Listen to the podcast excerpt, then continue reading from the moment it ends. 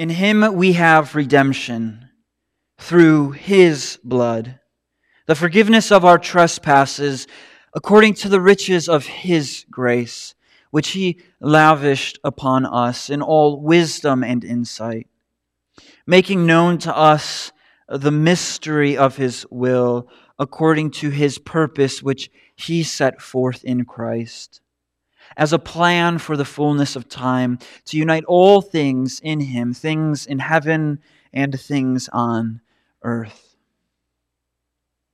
Let's pray.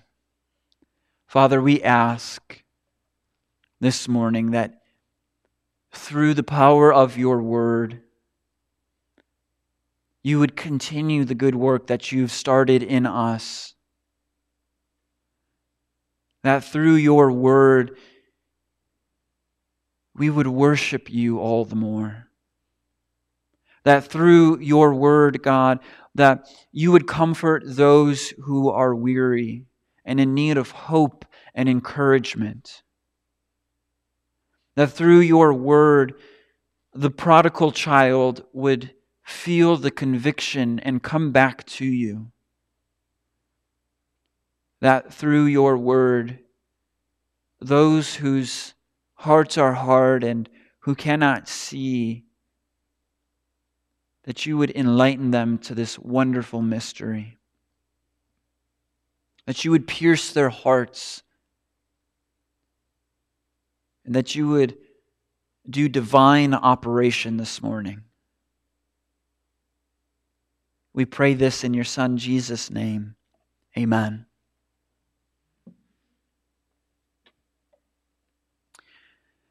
Thomas Johnson was an African American born into slavery in the 1800s on a, Northern Virginia tobacco plantation. By the time he was 10, t- 10 years old, his mother was sold to another plantation, leaving him all alone with no mother or father.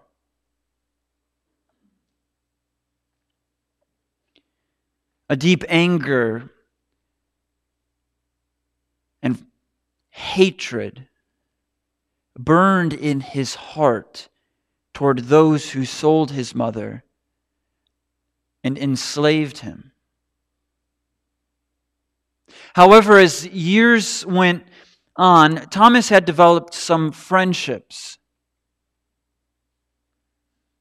Through a friend and a fellow slave, Thomas heard the gospel message and he trusted in Jesus Christ as his Savior. In his autobiography, Thomas says this as if a great burden was suddenly lifted and the freedom that I had longed for was given to me. Not freedom from physical chains, but in the true freedom of my soul. When Thomas was 27, he was set free because of the Emancipation Act. He wanted to become a missionary to Africa. He held natural communication gifts and natural pastoral skills, but he lacked education. And so eventually he found himself across the pond living in London, attending a pastor's college that a man by the name of Charles Spurgeon had started. Charles Spurgeon and his church would end up sending this sending Thomas to Africa to be a missionary, and Thomas and Charles would become good friends that would encourage each other in the ministry. Thomas Johnson has a staggering insight for us. That is, that physical freedom is what he justly longed for. But spiritual freedom is what he needed. Have you ever wondered to yourself why you don't quite feel free? That even though the current culture tells you that freedom is found in self expression, you still feel shackled. That although you have been encouraged to find your truth and live that truth out, you still feel a burden, a weight upon your back. You feel like there's still something missing, still something that doesn't quite line up. That is because the things that you think will bring you freedom are the things that are still shackling your soul. They're the things that are keeping your soul from the true freedom it needs. In our passage today, we are seeing how Jesus frees us from this slavery that we call sin. That is, that we as Christians have been redeemed, we've been forgiven of our sins. And it was done by his sacrifice we see that this freedom from sin is because of his rich, because of his lavish grace toward us. And we see that this redemption plan, this forgiveness of sins through his sacrifice, this mystery is made known to us through the life of Jesus. You know, what, what we should clearly see this morning is that God planned to redeem sinners. This is what Paul is trying to communicate to us in this first part of Ephesians. That God planned to redeem sinners in Christ. So, to experience true freedom of the soul, we need to know something important don't we? We, we need to know God planned to redeem sinners in Christ. He chose us in Him to be holy and blameless. He, he's predestined us for adoption into His family. But exactly how does He do this? Exactly how is this done? Our passage this morning starts off by telling us, In him we have redemption. There is an implication in this passage that we cannot miss. We have redemption. If you're not familiar with this word redemption, let me try to illustrate it like this. Say there is a war and you are captured by the enemy. You are thrown into the prison camp. You are treated less than human. You are treated like a slave. You are forced to work for the enemy. Conditions are rough. You hardly get any food. You hardly get any sleep. You dream and imagine what freedom on the other side could possibly look like. And then one day, you are set free. You were paid to be set free. You were let go. In a very s- small way, this illustration is what redemption is like. You were a, a prisoner, a slave to another person. And there was a price that had to be paid to set you free. Now, here is the implication to our passage. We need redemption, which means what?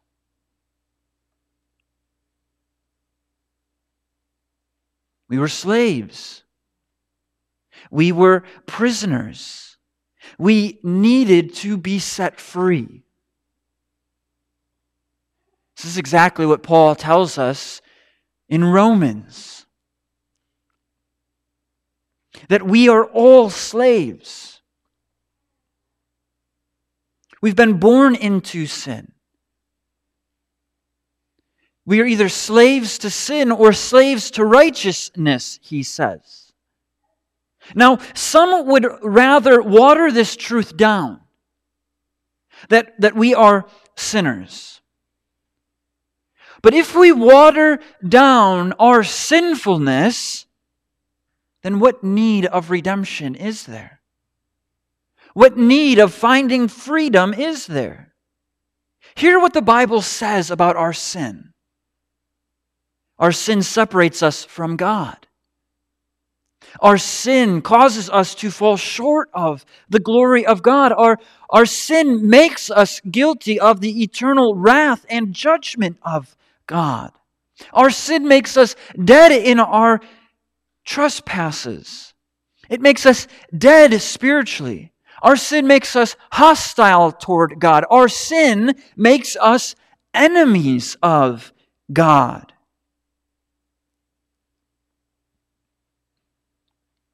Some in this life are born healthy. Everything is in order.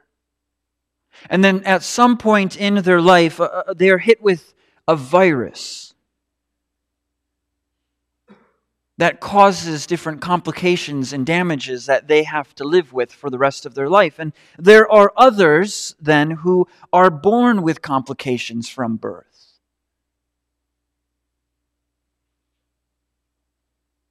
At times, we treat sin as if it's a virus that we catch over time. Sin is not a virus that we catch at some point in our life that messes us up for the rest of the time. No, sin is a poison in our hearts that we are born with. Or you could say, sin is a poison that we are born with that causes us to be slaves. So it's not a matter of what exactly, or it's not a matter if, if I am a slave to sin. It's a matter of what exactly am I a slave uh, uh to? Are you a slave to money? believing that if you just make enough money, then you can truly be content in this life? Are you a slave to sexual expression? Believing that if I can sexually express myself, then I can be free? Are you a slave to gossip? believing that if I can just talk about that person, then I can increase my status and lower theirs. We are born slaves to sin, in need of redemption, in need of being set free. We need this because if we remain slaves to sin, then we will pay the penalty of our sin. That is, God will justly judge us. And that we will pay the penalty of eternal damnation. But remember our passage in him we have redemption. And how do we have redemption? How do we have this freedom? It is through his blood, the forgiveness of our trespasses. What Paul is telling us right here in a very decisive way is that we are freed from slavery by the sacrifice of Christ. We are freed from the slavery of sin by Christ's death on a cross. By Christ shedding his blood for us on the cross, you and I can be forgiven of our sins. We can be set free from sin. Our soul, as Thomas Johnson says, can experience the freedom that it needs.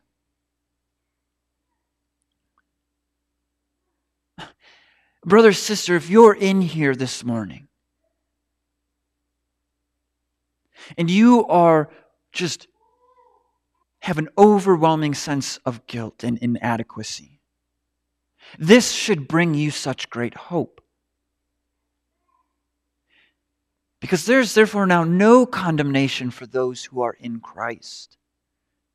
So, here, if the devil's condemning you, if he is whispering into your ears, reminding you of all of the past sins that you've committed, reminding you of how guilty you are, reminding you or telling you that you are not worthy, here's what you should say back to him You are right. I am a sinner, like you say and an even worse sinner than you know. But I have been set free by the blood of Christ. And because of that, I am a forgiven sinner.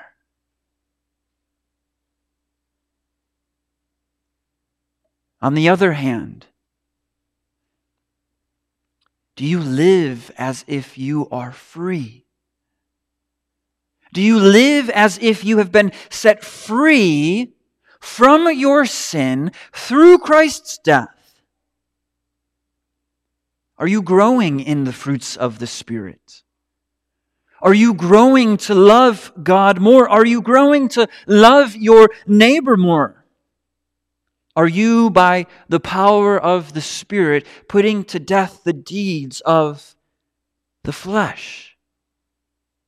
You were freed from sin, not to put the chains of slavery of sin back on yourselves, but to walk in righteousness, to be holy and blameless before Him. God has planned to redeem sinners in Christ, and He frees us by sending Jesus to die for our sin. And for those who come and repent and confess, there is forgiveness. There is forgiveness. God planned to redeem sinners, and, and here's the amazing part of it it wasn't by your work or your effort. It was according to the riches of His grace. God looked at us with compassion and a love, and according to His rich grace, redeemed us. According to His grace, He redeemed us. We see, though, that it's not just a teeny tiny bit of grace. Context and remembering who Paul is writing to is important for us this morning. It's crucial for us to understand. He's writing to a people who, who followed pagan gods and goddesses. He's, he's writing to a group of people that used to believe that if you just did the right things, if you just made the gods and goddesses happy, then you would receive grace from them. Then they would accept you. Then you would be on the right side of the team. But the problem was is that that grace could run out. And then you would have to start all over again to receive and earn that grace. I don't know about you. I feel like we live in a world where we're being told constantly, do this to receive my grace. do this some more to receive it. Do it some more. And that grace is constantly running out. Paul just doesn't say that it was according to God's grace, but that it was according to God's rich grace. His rich grace.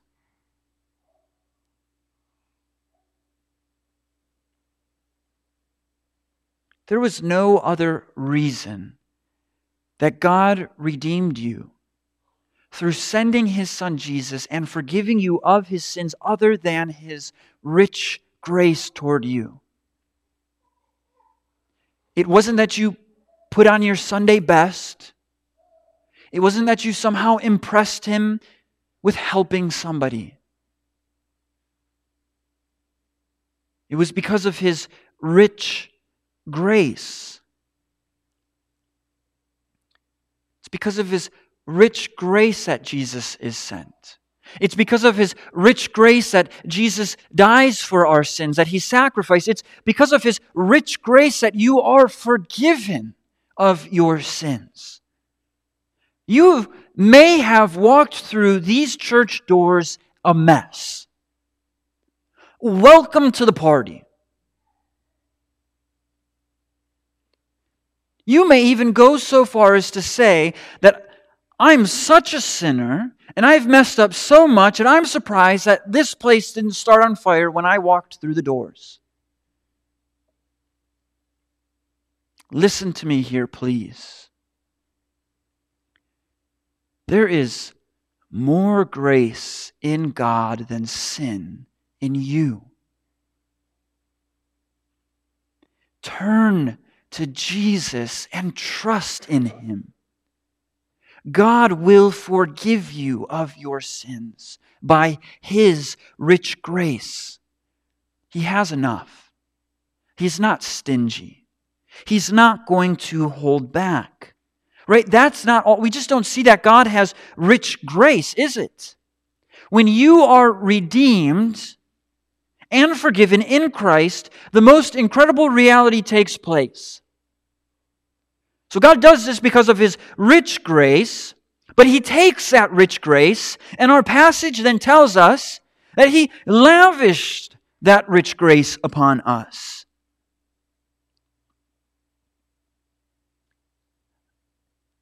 I'm going to confess something to you guys right now. I love ice cream sundaes.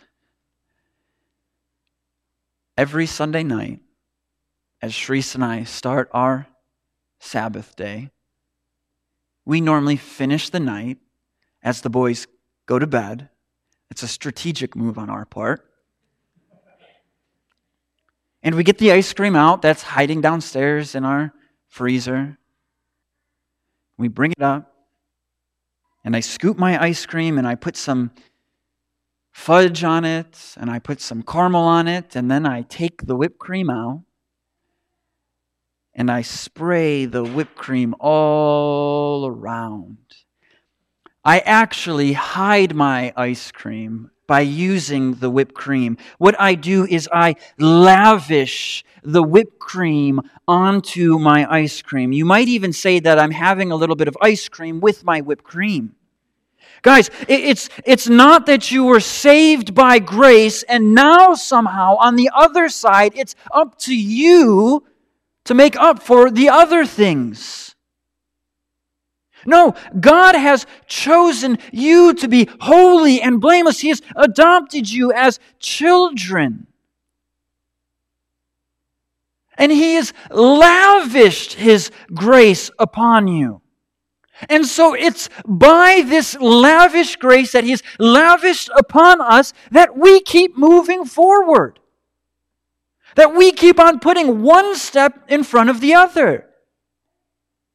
Do you see your salvation by grace alone? Or are you convinced that, eh, yeah, Jesus had to pay for my sins, but now it's up to me to keep my salvation? Now I need to continue to please Him. No, it's by the rich grace which He lavished upon you. It's not your good works that please God, it's His rich grace that He lavished upon you. Look, Paul is going to say this a little later on, so this is a spoiler alert. It's for, for by grace you have been saved through faith, and this is not your own doing. It is the gift of God, not a result of works, so that no one may boast. You were saved by grace. And you were lavished with grace to keep on going. God planned to redeem sinners in Christ because of his rich grace with which he has lavished on us. And so, a very natural question that might come from this is why?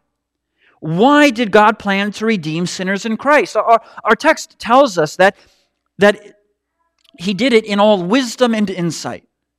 You know, all kids are naturally intuitive, but some kids are very naturally intuitive. I feel like we have one of those kids at our house. He loves to ask questions. makes me feel very proud and it humbles me. Because for every time he asks a question, I have to say two times, I'm sorry, buddy, I just don't know. At times I have to say, just, it's just how it is. I can't really explain it much further than that's just how it is. Likewise, this is a hard question. Why does God do it this way? Why does He redeem us through Christ and forgive us of our sins by His sacrifice? I think R.C. Sproul actually helps us out a little bit here. He says this wisdom and understanding does not refer to our wisdom and understanding, but to God's divine understanding. That is the scheme of redemption he has decreed. So, so in my best efforts, in one sentence, here's why. God has decided to redeem sinners this way because he thought it was wise to do so. He thought it was best to do it this way. And so, what is Paul's follow up here? he goes on to peel back the curtain a little bit more for us. So God does this with wisdom and insight. But it's not completely hidden from us. Paul finishes with saying this just marvelous encouragement. Paul tells us making known to us the mystery of his will according to his purpose, which he set forth in Christ as a plan for the fullness of time to unite all things in him, things in heaven and things on earth. L- let's think about it like this. Let's illustrate it like this. How was redemption revealed to those in the Old Testament? He told Adam and Eve that there would be an offspring that would crush the head of the serpent. That's it. He told Abraham that through Abraham, Abraham would have an offspring that would be a blessing to the nations. That's it. David is told that there would be an offspring from him, that a forever kingdom would be established. That's it.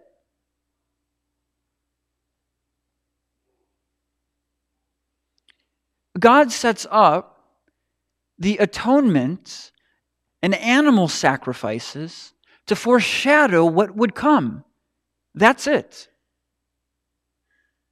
God never fully laid out to his people what the redemption plan from sins would be. The details remained hidden at the time. As time went on, more was revealed, but it remained vague. That is, until Jesus came. And do you remember what Jesus says when he comes onto the scene? Repent now, for the kingdom of heaven is at hand. It's here. It's happening before your eyes. It's taking place right now. And people are starting to get glimpses and, and, and start to understand just a tiny bit here and a tiny bit there. As we were going through Matthew, and as we'll see when we pick Matthew back up, there's a theme that Matthew puts down. This was fulfilled for this reason.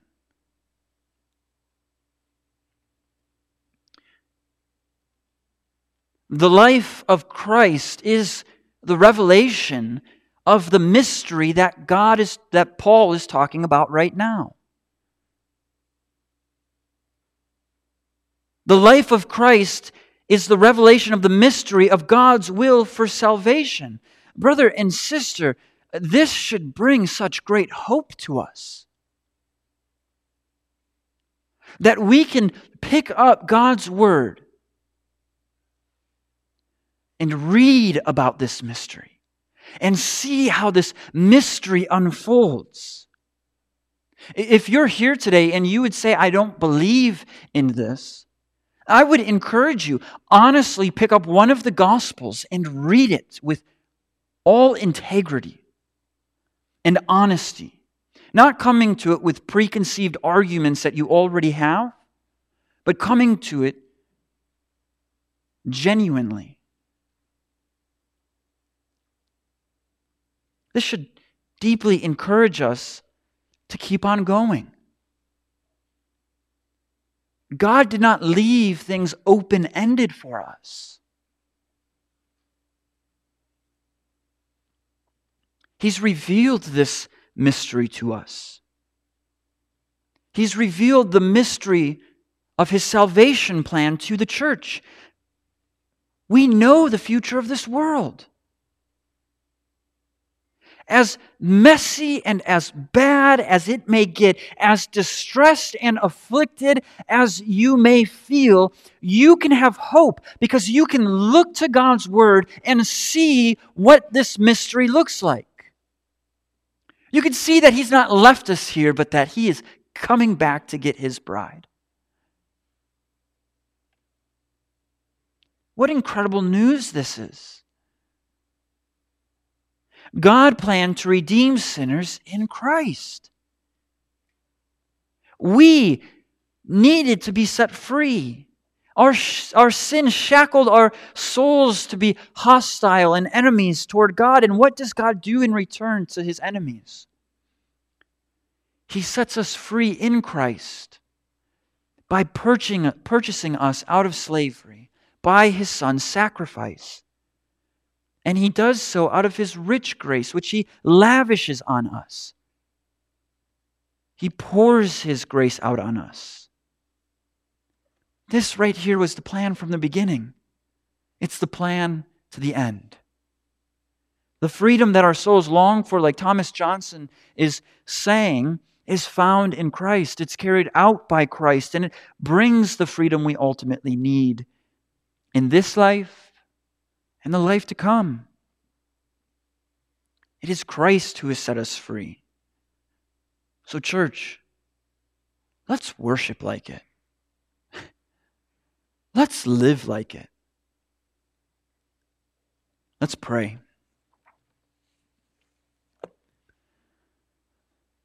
Father, we thank you for sending your Son to redeem us